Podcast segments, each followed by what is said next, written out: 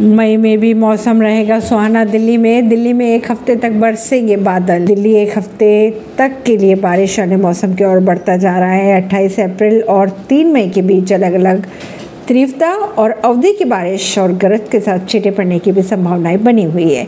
इसी दौरान लगातार बादल छाए रहने और सीमित धूप रहने की भी संभावनाएँ हैं।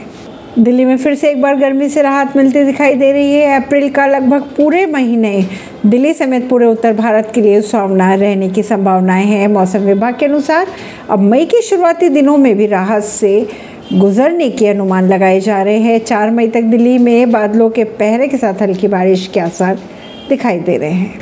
ऐसी ही खबरों को जानने के लिए जुड़े रहिए जनता से रिश्ता पॉडकास्ट से। परमेश दिल्ली से।